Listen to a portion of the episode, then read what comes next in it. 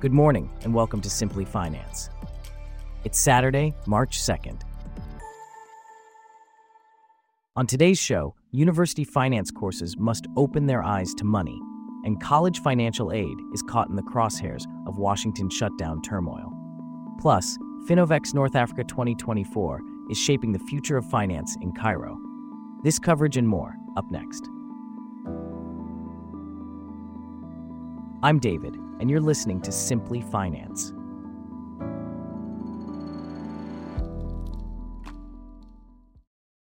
We start off with a look at the changing landscape of corporate finance. Every good university course in corporate finance begins with the Modigliani Miller theorem, which states that a firm's value doesn't depend on how it is financed. However, with the rise of digital payments, cryptocurrencies, and central bank digital currencies, this approach is rapidly becoming outdated. Money now matters a lot. Here to discuss this further is James, a correspondent for Simply Finance. James, how has the landscape of money changed over the years? Well, David, the concept of money has evolved significantly over the centuries. From the shekel in Mesopotamia nearly 5,000 years ago to the first coins minted in the 5th 6th century BCE, and then to paper banknotes in the Ming Dynasty in 1375. However, the most significant change came in 2008 with the launch of the smartphone and the introduction of Bitcoin, the world's first decentralized cryptocurrency. These developments have fundamentally changed how consumers and businesses interact and how banks operate. So, how does this shift impact the teaching of finance at universities? The traditional approach to teaching finance, which views money as a simple lubricant while focusing on cash flows, taxes, and information, is no longer sufficient. The emergence of private digital currencies and central bank digital currencies has turned money into a central phenomenon. It's now crucial to understand how these exchanges are made, not just what exchanges are possible. Therefore, finance instructors must take money more seriously in their teaching. And what are the implications of this shift in the global financial landscape? We're witnessing a global battle for the control of money. Facebook's attempt to establish a private digital currency with Libra, now Diem, and China's rollout of its digital eCNY currency represent significant shifts in the financial landscape. These developments pose the first genuine threat to the US dollar's status as the global reserve currency since the Second World War. Hence, understanding the power dynamics and efficiencies of money in the 21st century is crucial. Thanks for those insights, James. Speaking of finance, let's turn our attention to a recent development in college financial aid. The recent stopgap spending measure signed by President Joe Biden, intended to keep the government running, has unexpectedly sparked a debate over college financial aid the Biden administration had promised that more students than initially anticipated would qualify for federal financial aid this year. However, this promise was short lived as Congress rejected the proposal amid accusations of overstepping authority. Here to shed more light on this issue is our correspondent from Simply Finance. Can you tell us more about this sudden turn of events? Certainly, David.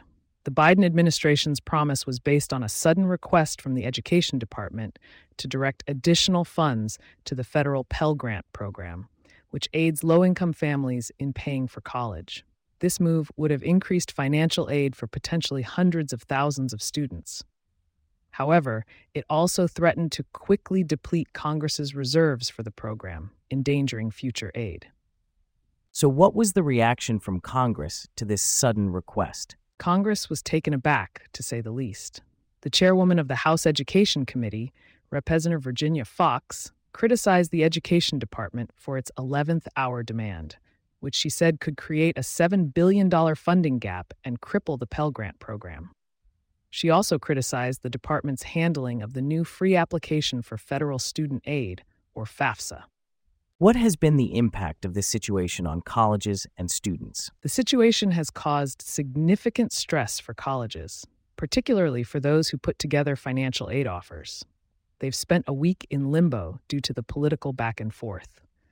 There are concerns that this turmoil might delay financial aid offers to students even further over the coming months. Karen McCarthy, the vice president of the National Association for Student Financial Aid Administrators, expressed concern about colleges scrambling to figure out their plans. What's the current status of the situation? President Biden signed a stopgap spending measure that set aside about $8 billion for the Pell program, protecting its funding through 2027, but at lower levels than what the Biden administration was intending. This has left both Democrats and Republicans dissatisfied with the outcome. The situation has strained the already fragile trust between the federal government and college officials and has highlighted the unpredictable and political nature of the rollout. What does this mean for the future of college financial aid? The future of college financial aid remains uncertain. The debacle has stalled another bill to expand college financial aid, the Bipartisan Workforce Pell Act. This bill would extend Pell Grants to college programs as short as eight weeks.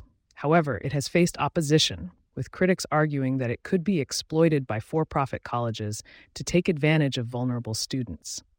It's unclear when this legislation might be considered again. A complex situation indeed. Thanks for the insights, Bella. Speaking of finance, in less than a week, Finnovex North Africa 2024 will open its doors bringing together leading experts from the financial services industry to shape the future of finance in North Africa. The conference will be held at the Four Seasons Cairo at the first residence in Cairo, Egypt. The theme for this year's event is Seizing the FinTech Boom Innovations Reshaping the Financial Landscape. Here with us to discuss more is Michael, a correspondent for Simply Finance. Can you tell us more about the focus of this conference? Certainly, David. The conference will delve into the potential of technology in transforming the financial sector across North Africa. Over the course of two days, attendees will hear from keynote speakers and industry experts and participate in discussions focusing on cutting edge trends, market dynamics, and innovative solutions driving the fintech revolution. What can attendees expect to gain from this event? Attendees can expect to gain valuable insights and network with leaders, decision makers, and influencers in the fintech sector.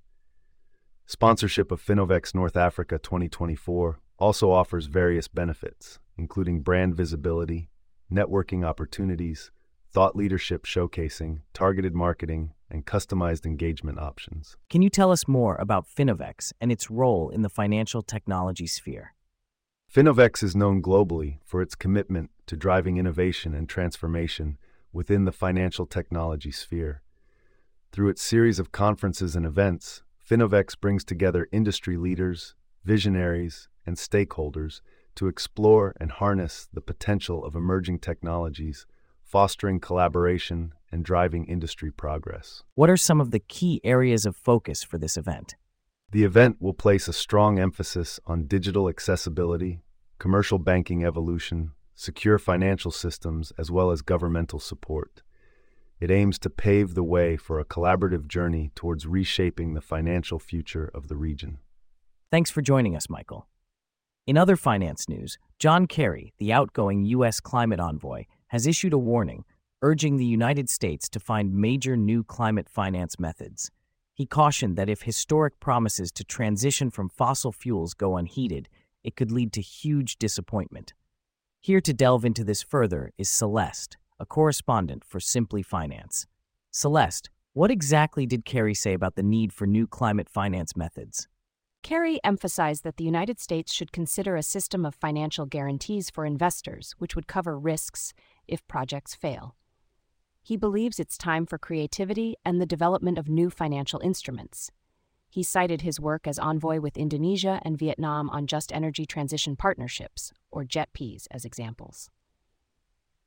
These are financing deals between a small group of wealthy countries and an emerging economy to reduce reliance on fossil fuels or take other climate action. What does Kerry mean when he says these deals are very bespoke, and why does he believe we don't have time for that? By bespoke, Kerry means these deals are custom made for specific situations. However, he believes that the urgency of the climate crisis means we don't have time for such tailored solutions. Instead, he suggests we need to deploy larger sums with greater confidence that the deal is bankable and we have sufficiently de risked it. And what about his call for the world to phase out subsidies for fossil fuels.